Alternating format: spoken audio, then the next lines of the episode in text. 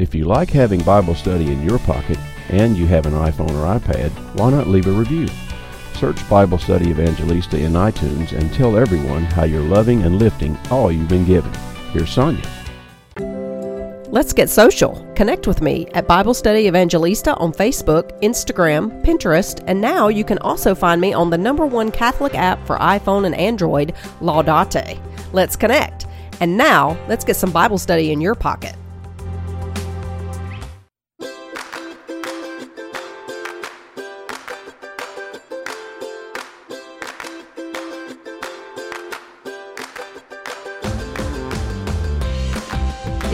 Study Evangelista Show, and I'm Sonja Corbitt, your Bible Study Evangelista, getting back in the swing of things with our study on Saint Joseph, priest, prophet, and king of the Holy Family, and prince of the church. And if you have watched the CatholicMom.com video that I did Wednesday of last week, posted here on the show page, then you know kind of the direction that we're going in. But since I have you for quite a, a bit longer, well, somewhat longer, about about 20 minutes. I'm going to go into far more depth. So, what I'd like to cover today is Old Testament Joseph, and if I am able to, I'd like to also cover the uh, Joseph the Just as priest. So, we'll look at the Old Testament Joseph and then also Joseph, Saint Joseph, as priest of the Holy Family. Now, I mentioned in the video that St. Joseph, he just walked really large in my life back in March, so I won't go into that. But I would like to give you a little more detail on what St. Joseph actually showed me. I told you the story about my husband, and I'll be honest that when that first happened back in, I don't know, it's been 15 years now uh, when I came into the church, it was back then. It was just a couple months after I had come in. So I won't go into that, but when that happened, I just I thought it was neat. I thought it was interesting. I felt like it was the Holy Spirit intervening for me. And of course he was. But now I know that that was St. Joseph personally intervening for me through my husband. And I just I got so much more from him when when he showed me, I asked him, I said, What is it that you want me to know about you? It's it's very clear, and that story's in the video, but it, it was very clear to me that he was trying to get my attention. And so once he had it, I just asked him, What is it that you want me to know? And I have to be honest, I just face planted. And every time I think about it again, I face plant again. and I, I think it's probably has to do quite a bit with my father wound because Joseph has shown shown himself as my father, uh, my uh, that the daddy, as I mentioned in the video, that I had given up ever having, and to me, that brings connotations of it of this. Uh, I don't know how do I put it. How do how do daddies look at their daughters? They find pleasure in them. They find pleasure in watching them be who they are. And that's the sense that I got from St. Joseph very, very strongly in the very beginning when he revealed to me that he had intervened for me with my husband, and but also for my husband because my poor husband needed that. We were we were just experiencing so much tension and and St. Joseph just he really did sort of bring peace. He brought some peace to my husband. He brought peace to me for sure because I knew that the Holy Spirit was sort of he was defending me in a way because I had come into the church and and as other people had said I'd split my family. But one of the things that St. Joseph showed me, and it wasn't a vision or anything like that, and I didn't hear Joseph speak, not audibly, but I had like this flash of knowing. And I this flash, in this flash, I saw St. Joseph watching me as a little girl when I was very young, and my dad would put us on restriction, put me on restriction for sometimes months at a time. And when that occurred in our home, it meant that my dad would take everything out of our rooms that had anything to do with entertainment whatsoever. So, all my toys, all my dolls, all the stuffed animals, any pets. I, I, usually always had a hamster, a fish, you know, something like that. He would take all my pets, the radio, everything was taken out of my room except for my dresser with my clothes in it and my bed. And so all I was allowed to do was sit on my bed and read or do workbooks of some sort, usually school books in subjects that I didn't have an A in or something like that. So he would use it as enrichment time, which I hated those things because they were always so daggum hard. Um, anyway, St. Joseph just gave me this flash of him watching me sitting on my bed reading. And I had a bunch I had a bunch of books because my mom would take me to the library every week, and and I would get as many books as they would allow me to check out. I would get all of those, and I'd bring them home, and then I'd read them. And as soon as I got done reading them, she would take me back. So I was constantly turning over books. But I also had this supply of Bible story books that my mother had bought me, and that I would, when I got done with my stack of books in between the time that I finished them and could get back to the library, I would go back to this stack of books that I had. And there were a whole bunch of Bible story books. My mom, she bought me classics, illustrated classics, but also I had a whole bunch of Bibles, like Bible story books. And one of them in particular is the one that I saw in, in my mind, in my heart, in this flash, where St. Joseph was watching me read these stories. And it was this, well, it's just a particular book. It was really actually very big, but it had like newspaper. It was newspaper paper. And so the, the ink would kind of rub off, and the pages were different colors. There were there were white pages and then pink and then yellow and then green so there were sections that had different colored pages and i just remember i see i saw in my heart myself on the bed reading these Bible stories about Joseph and how pleased St. Joseph was in watching me read those. And I can't even, I, I can barely speak about it. I mean, I can't tell you how tender that feeling was and overwhelming for it. And just how how he knew the loneliness and um and fear and all of that that I lived in, and yet he was present there, and he was so delighted in watching me read these stories about him. And I mean, isn't it weird, right? So that was part of it, and then, and then f- jump forward. Um, then I understood that it was him who had intervened for me with my husband. I'm sorry. Um, it was Joseph, St. Joseph who facilitated my healing through my husband because it's it's been the um the friction in personality differences between my husband and I that has brought about the most healing in my whole life. It's been my relationship with my husband. And St. Joseph showed me that my husband is very, very like him that St. Joseph himself has personality traits that are very, very like my husband. And that's why he said to him, You are Joseph, because my husband is very like the actual St. Joseph. And so as my husband was was healing me just by being who he is, and my resistance against that and of course you know that that goes both ways too i've helped heal my husband as well but but I just got this very overwhelming sense that that it was Joseph himself working through my husband for my healing and that he he was personally involved and personally responsible and personally um encouraging me and lifting me up and providing me graces and all this stuff, you know. And then there's more.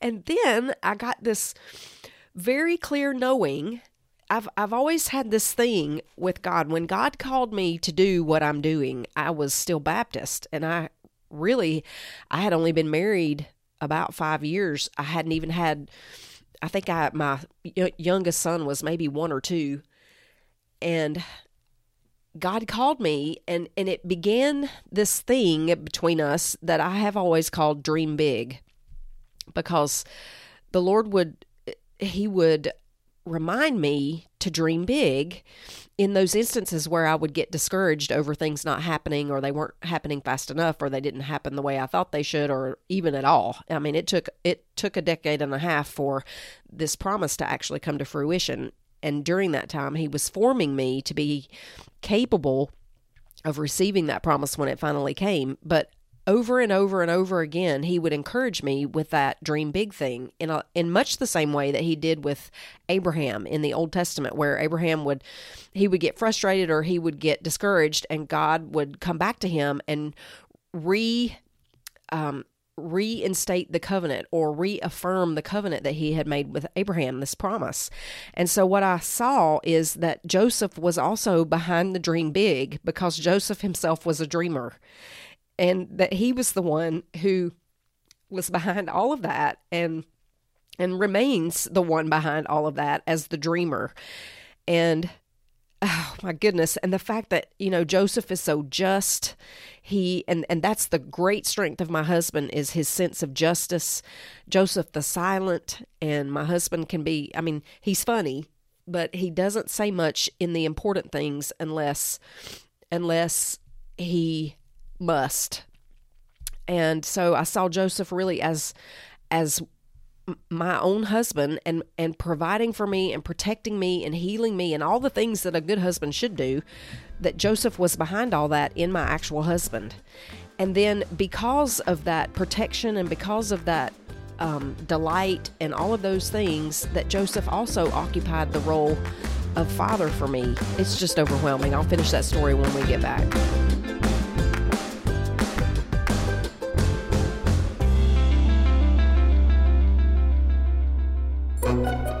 You're listening to the Bible Study Evangelista Show, Bible study experience that tastes like cake.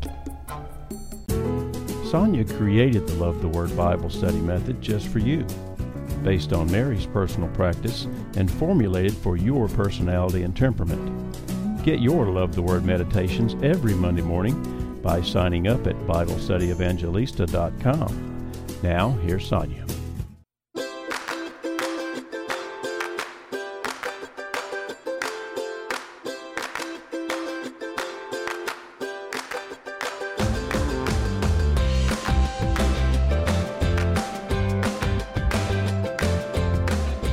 Goodness for that break because I was able to blow my nose so I'm not sniffing through the rest of the show and kind of gather myself so I won't bawl through the rest of it. But one of the other things that he showed me is that as the pillar of families, he is the one who facilitated my husband coming into the church. And of course, that came in part through the fact that he was told, You are Joseph. But also, I prayed specifically to St. Joseph about my husband coming into the Catholic Church. And at that time, somewhere around that time, it was, I think, probably a couple years later, but at some point throughout that prayer, I asked my husband if he would film the RCIA classes that I was teaching because at that time that was the fulfilled study that I, I still teach in RCIA every single year but it was it hadn't been published yet. And so I went to my husband and I said honey I I'm just curious. I'd love to get this study published and you know would you would you video these classes for me? And of course he knew what I was asking and I knew that he knew um, but that was a way for him to get the information without having to read it himself and and at that point, I just sensed that he might be ready. And we hadn't been able to talk about anything Catholic. But at this point, he had seen a few other people that we knew and were friends with come into the church. So he agreed to do that. And he was in the next year. And so, fulfilled, then I dedicated to St. Joseph ex voto because it was in thanksgiving for him bringing my husband into the Catholic Church. So, as a pillar, as the pillar of families, he facilitated that right directly because I prayed for that but then also um, directly for my husband. I mean, can you see how overwhelming this is? And so then we see for my own um, my own full communion with the church, which uh, I wonder if I can actually say this now, but you'll see as we go through looking at Old Testament Joseph that Old Testament Joseph was the gatherer and storer and the distributor of the wheat in Egypt at that time because there was a famine.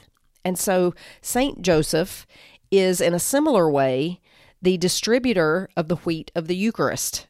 And he did so actually as the foster father of Christ in nurturing his development, his physical human development, but then also his spiritual development. In nurturing that, he was preparing that Eucharist for us in a in a way, right? And so as I was coming into the church, the doctrines and the teachings on the Eucharist were the very first issue. I call it a domino. It was the first domino to fall for me because as soon as I looked in John chapter 6 and I compared that to what I knew in the Old Testament about the manna and Melchizedek and the bread of the presence and all of those Old Testament types of manna in the or uh, bread in the Old Testament, I could see very clearly that what the church taught there in John 6, it, that's the only thing it can really mean.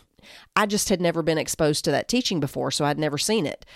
And Joseph then was the facilitator of that as well. So as you can see, and there's there's actually even more that I don't have time to get into, and some of it is so personal I can't share it um, because I'm still kind of watching it unfold, and I don't want to um, I don't want to get in the way. So, uh, but that's plenty. Can you see then how how large Joseph walked in my life? I mean, he just really revealed himself. And I feel so close to him. I, it's interesting to me. I've been reflecting on this, and I, I'm sure it's because of my father wound. I feel so close to him in a way that I didn't even feel when Mary sort of revealed herself to me. And I believe that she wanted me to get to know him. I believe that she is part of why I came to that because it was a, a, kind of a similar, it was actually a very similar process that I sort of will say found Saint Joseph that that I found quote Mary. Um, but in any case, that's enough about me. but I know that you were wanting to know what was going on, and it, it's it's so involved and so personal. It's very hard to speak about. Um, like I said, I face plant every time I think about it, but we got into in the video. I'm not going to try to go over all that old ground. Rather than do that, um, I covered the fact that Old Testament Joseph was Jacob's son. I talked about his position, um, the the meaning of his name, his rank uh, in the family, the birthright. I didn't go into a whole lot, but I need to mention this because it's really important. The birthright in the Old Testament family always went to the oldest son. And that's why you have that that uh, conflict between Jacob and Esau. This is Joseph's father, Jacob, and his twin, Esau. Jacob was like a minute younger than his brother, so he wasn't supposed to have the birthright, but he actually he manipulated it away from his brother who was complicit in that for a couple of reasons. So it was actually Esau who sold it to his brother Jacob. But Jacob also sort of capitalized on the situation, both by, um, well, you'd have to go back and read that story, and we don't have time for that. But but it's interesting that Jacob himself usurped that role as heir from his brother, and here Joseph, he in a sense or God would do it in both cases actually but God would would elevate Joseph over his brothers in a similar way that had been done actually with Jacob himself. And and I think the principle there for us is that God can choose whoever he wants and he's not confined to any sort of plan or any sort of cultural norm, however good they might be. He chooses who he chooses and that's pretty much it. But Joseph was he dreamed a double dream. And in that time ancients believed that dreams were watching while you're asleep. And that's why you get that meaning of St. Joseph uh, as he's praying and he's watching even as he sleeps. It's because of that, the ancient understanding of what dreaming meant. And in both Joseph and Jacob's situations, their dreams were prophetic. God would speak to people in the Old Testament through dreams. Now, most of our dreams are not prophetic, they are more subconscious. They tell you the truth about yourself, but they're not really prophetic. Um, so, this double dream then, it showed Joseph this position of authority that he would have. And of course, he was a teenager. He was like 16 or 17 when he had these two dreams. And of course, he was so excited, he tells his whole family. He's so excited, he tells his family, you know, and, and, the, and everybody's scandalized by it, partly because of his youth, but also because he was the youngest at the time, almost the youngest. And so his watching during sleep then was a sign of God's particular favor in itself, just the dreaming part was a sign of God's favor. So he had the dreams, and then the content of the dreams was even more scandalous to the family, including Jacob, because it placed Joseph even over his father, which just was not done, right? And so here's imagine the the youth of Joseph, and he's so excited. He tells his whole family, yak yak yak, and they're just, would you please stop lording yourself over us? And so they were they were really irritated by all of that. Now, the whole story actually begins in chapter 37 of Genesis, which I'd like to go to there. I hope you have your Bible. I hope you have the note taking Bible. I have actually begun using this like I haven't before, part, partly because um, I have gone back to school. And so I'm in class and I'm using this note taking Bible. I, I love it, actually.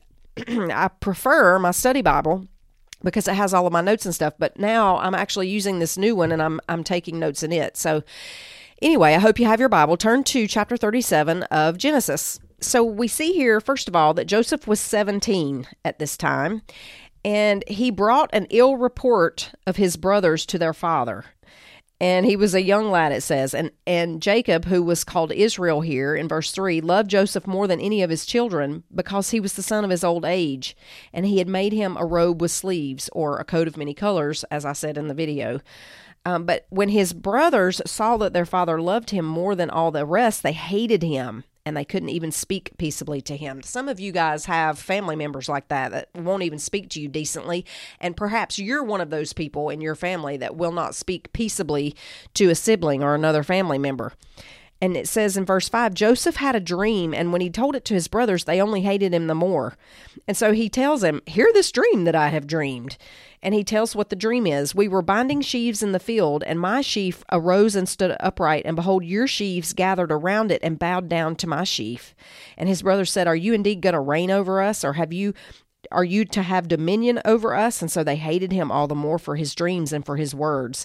And then he dreamed another dream. And he told that to his brothers as well.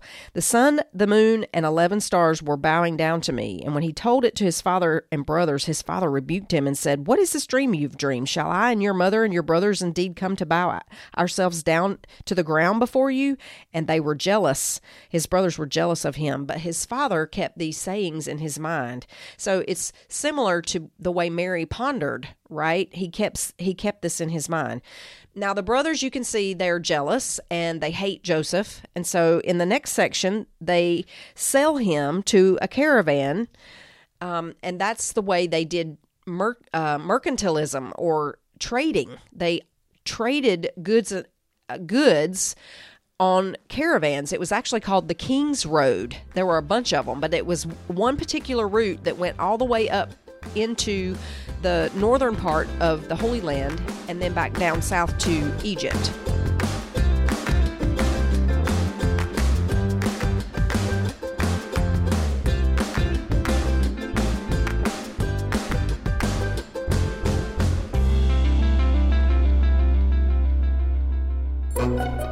You're listening to the Bible Study Evangelista Show, Bible study experience that taste like cake. Did you know you can get Bible Study Evangelista radio notes and podcasts delivered to your inbox every Monday morning? Redeem your Mondays. Join thousands of your fellow listeners by subscribing at BibleStudyEvangelista.com. Now, here's Sonja.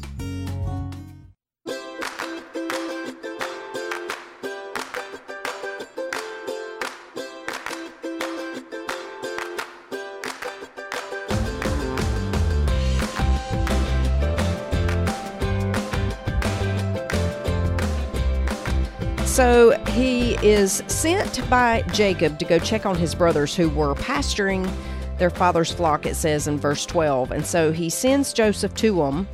And it says in verse 18 or 19, they said to one another, they see him coming, and they said to one another, Here comes this dreamer. Let us kill him and throw him into one, of the pits, and we'll see what comes of his dreams. And so they plan to actually murder him. I mean, can you can you imagine what this must have been like? So there were 10 of them. And all 10 of them went along with this. I just can't imagine what kind of people these were, but definitely this was not a functional family. And so they stripped his cloak off of him and they threw him in a pit. And it says the pit was empty and there was no water in it. So it was probably an empty well. And it says they sat down to eat lunch. So they're going to kill him. They strip off this robe that his father has made for him because they're jealous and they're going to kill him. And they sit down and they have lunch. And here comes the caravan up the King's Highway or down the King's Highway, whichever one. And it's interesting that it says the camels were, were bearing gum, balm, and myrrh. So gum would cover lots of different things, and so would balm. It would essentially be essential oils. Gums and balms would be essential oils and and possibly herbs, things like that. But this is a specific mention of myrrh, and this is very interesting because myrrh is symbolic of suffering in the scriptures. If you have read Exalted, you know that uh, Mary's name, the root of Mary's name, actually comes from the word myrrh, and it indicates very deep suffering. So the brothers then decide instead of killing him, they're going to make some money. So they sell him to the traders.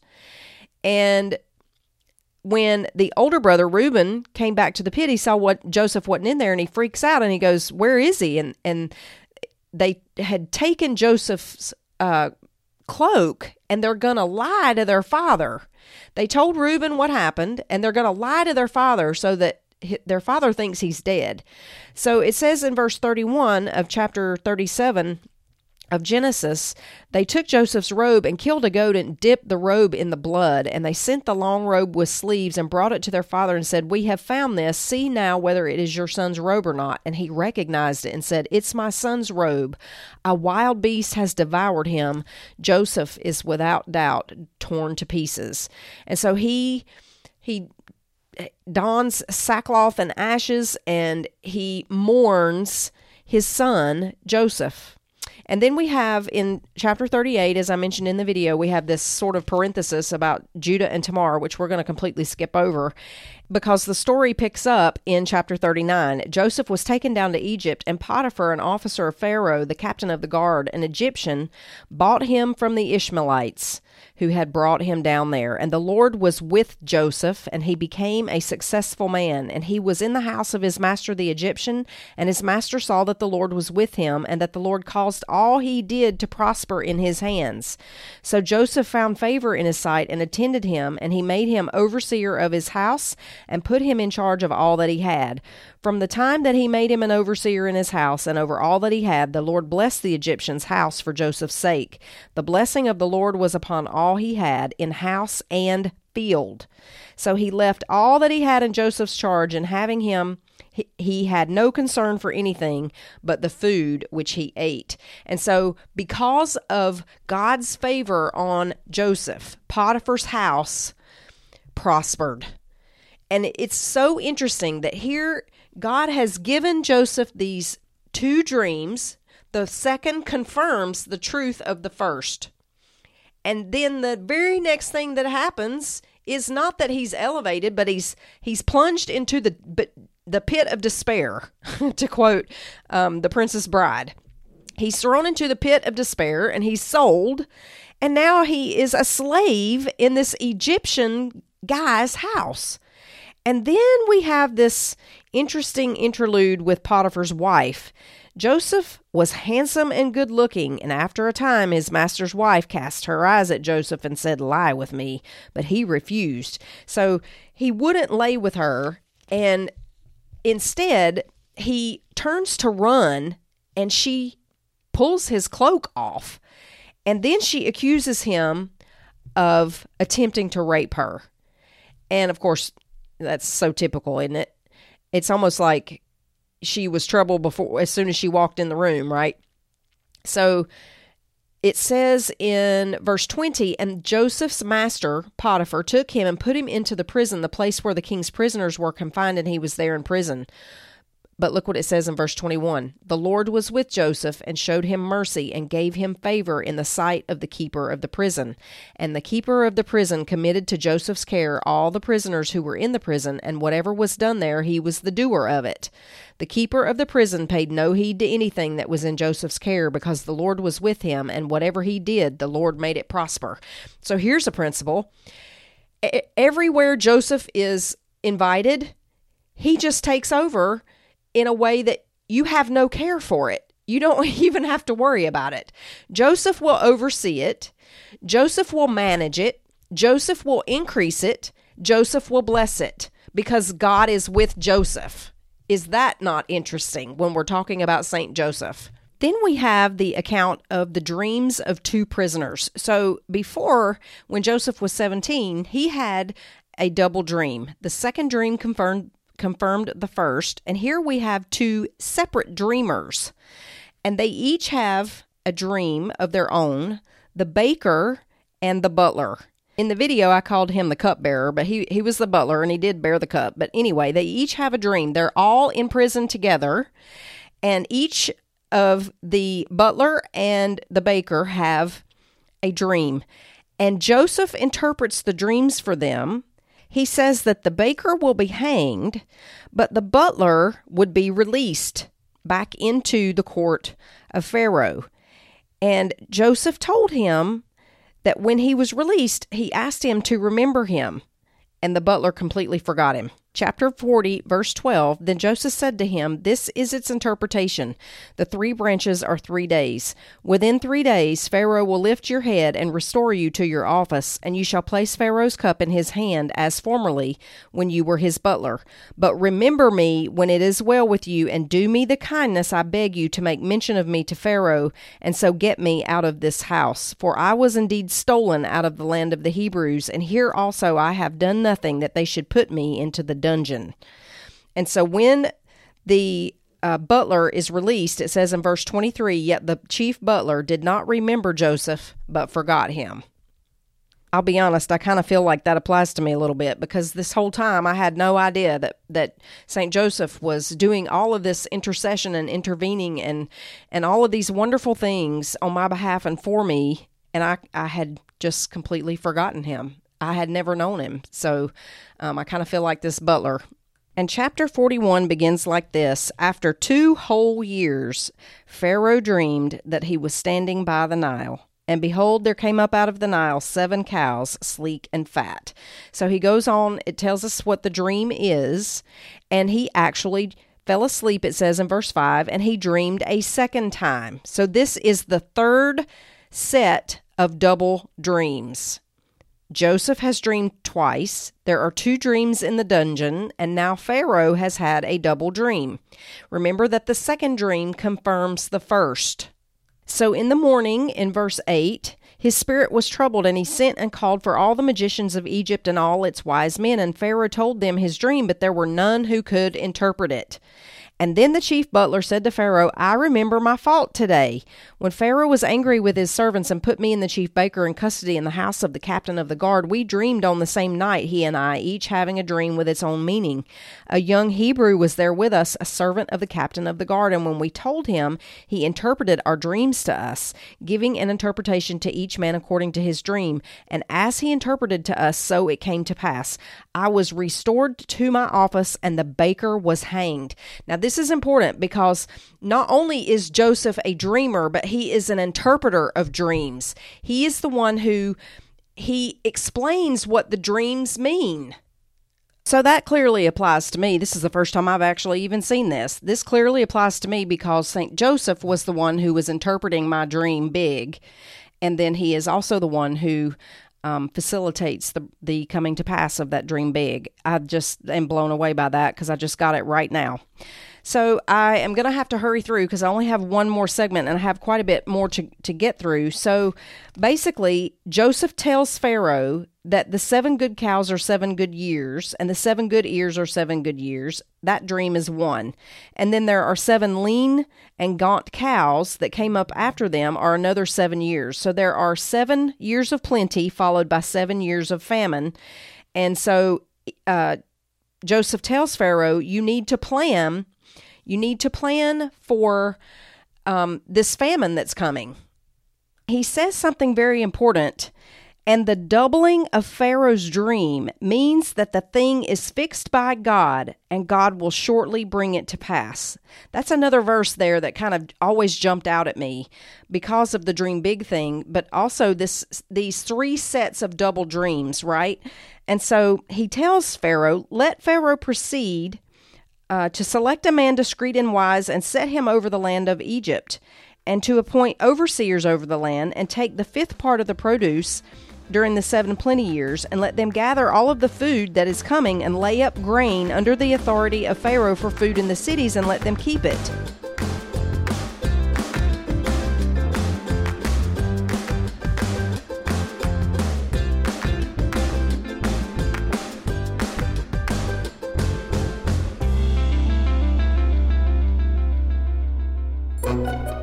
You're listening to the Bible Study Evangelista Show. Bible study experience that tastes like cake. If you love having Bible study in your pocket, you can become a friend of the show. Click on the yellow Friend of the Show button on BibleStudyEvangelista.com and become a supporter of any amount and any frequency. Now, here's Sonja.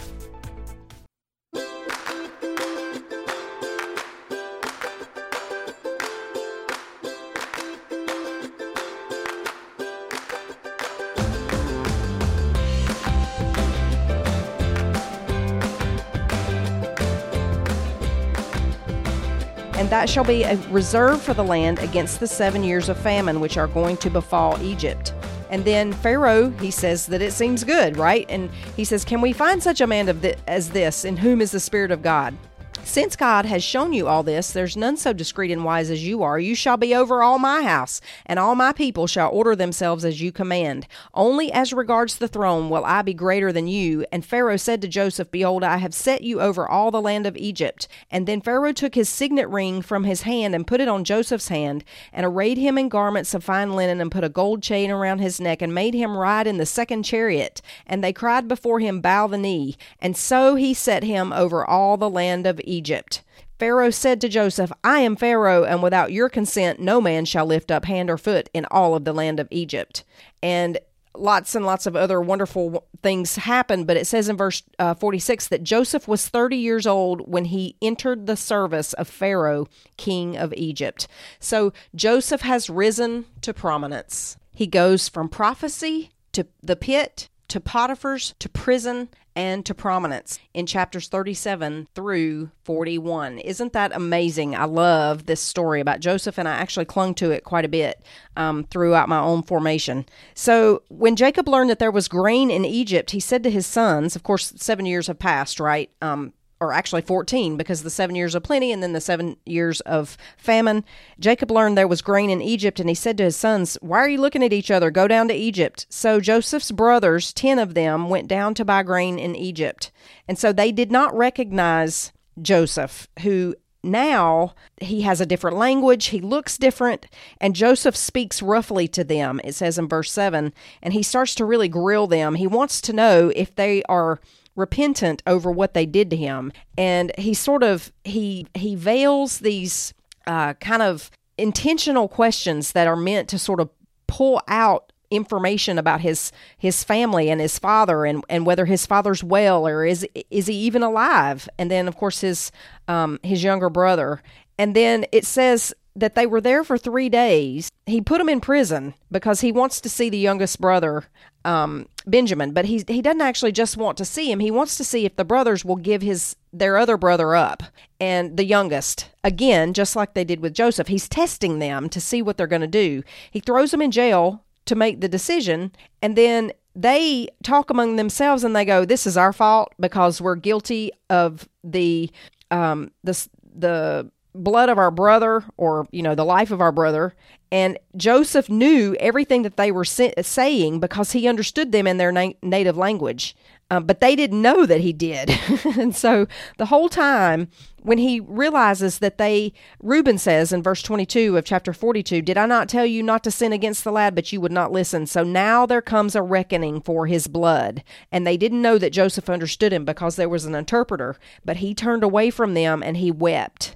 And then he came back and he, he said to them that they have to fill their gra- bags with grain and then he gave them their money back and sent them away with the grain and the money. And so it looked like they were stealing from Pharaoh's um, stockpile. And then they head home and they, they are about I don't know a little ways down the road and they they look in the mouth of the sack and they see the money and then they freak out. They say oh my gosh um, at this their hearts failed them and they turn to trembling at, at one another saying what is this that God has done to us? And they go back to Jacob in Canaan and they told him everything and that he wanted to see Benjamin and then Jacob just, he freaks out. He says, You have bereaved me of my children. Joseph is no more, and Simeon is no more, and now you would take Benjamin. All this has come upon me.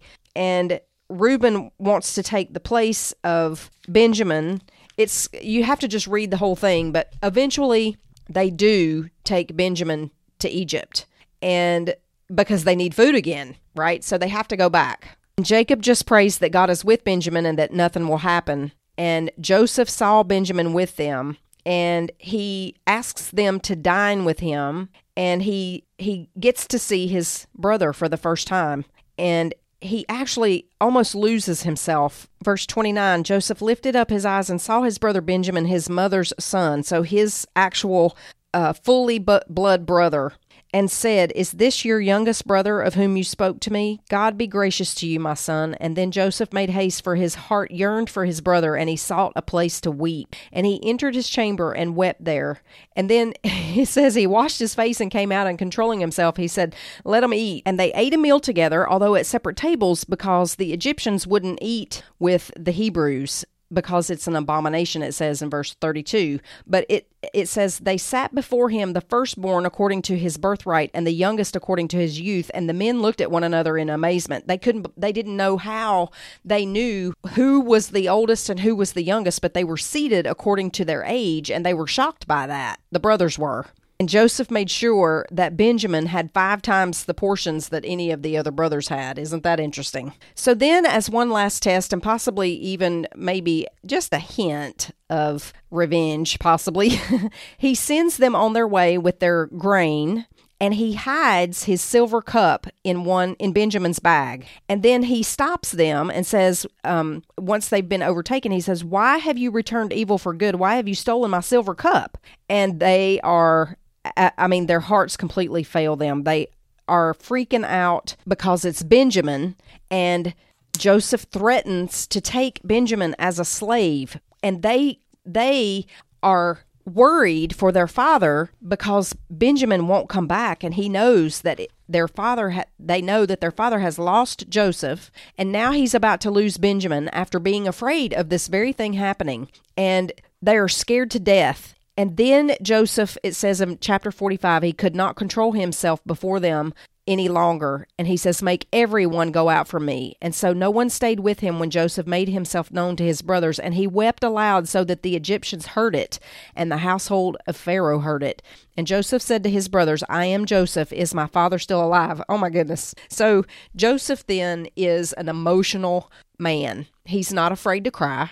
And in this particular situation, he's so excited to see that his brothers have truly repented that he barely knows how to contain himself. And then we come to chapter 46, where Jacob brings his whole family to Egypt. They go home and they tell their father up in chapter 45 verse 26 they told him joseph is still alive and he is ruler over all the land of egypt and jacob's heart fainted for he did not believe them but when they told him all the words of joseph which he had said to them and when he saw the wagons which joseph had sent to carry him the spirit of their father jacob revived and israel said Israel is Jacob. It's Jacob's new name that God gave him. It's, he says, It is enough. Joseph, my son, is still alive. I will go and see him before I die. And so everyone goes to Egypt, the whole family. And that is how the people of God ended up in Egypt because they they started there and then that's the whole of the 12 tribes, right? So all of Jacob's sons, the whole family goes to live in Egypt because uh, Joseph is the ruler over all of Egypt under Pharaoh because God has put him in that position, right? And so now all of the tribes are there and they stay there. They remain in Egypt until like 400 years later. There it says at the end that there came a um, there came a time when there was a Pharaoh who did not know Joseph. And at that point, then they become persecuted. But before that, he settles his family in at the um, like verse seven ish around in chapter forty seven. He talks about how Pharaoh or the the text talks about how Pharaoh tells Joseph to settle his family in the best of the land. So Joseph does that, and they all live there. And then there was no food because the famine was so severe. And so Joseph gathered up all the money in Egypt because the people would come and they would basically give Joseph all their money in exchange for food because there was nothing to eat. And when all the money ran out, then the people came to him and said, "Look, all we've got is cattle here." And so he would take all the cattle and he would he would gather it for the pharaoh and then they ran out of cattle so then they had to sell him their land and so all of the land then became the purview of Egypt.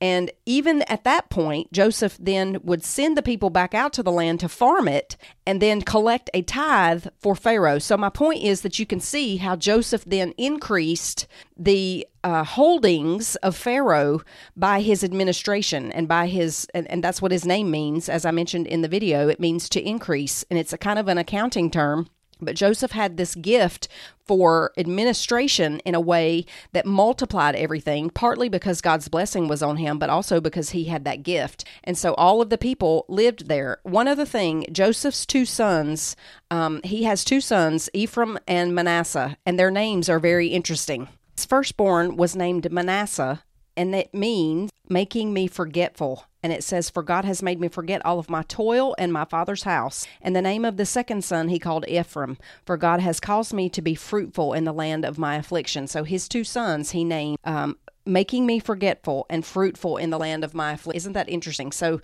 wow, there's so much, and I have to stop at this point. Um, but the very last thing I want to point out is the blessing that Jacob gives to Joseph and all of the sons really. But there's a beautiful blessing. I don't have time to read it, but it's in chapter 49. Joseph, um, in verses 22 through 26, it's the blessing of Jacob on Joseph, and it says that they shall be on the head of Joseph and on the crown of the head of him who was separate from his brothers. And so J- uh, Jacob blo- blesses J- Joseph and Joseph's sons, um, and he includes them actually in the, the blessing before he dies. There's so much still that I could say, and I don't have the time, but next week we'll cover Joseph the Just, Saint Joseph the Just, as priest of the Holy Family. I'm Sonja Corbitt, the Bible's.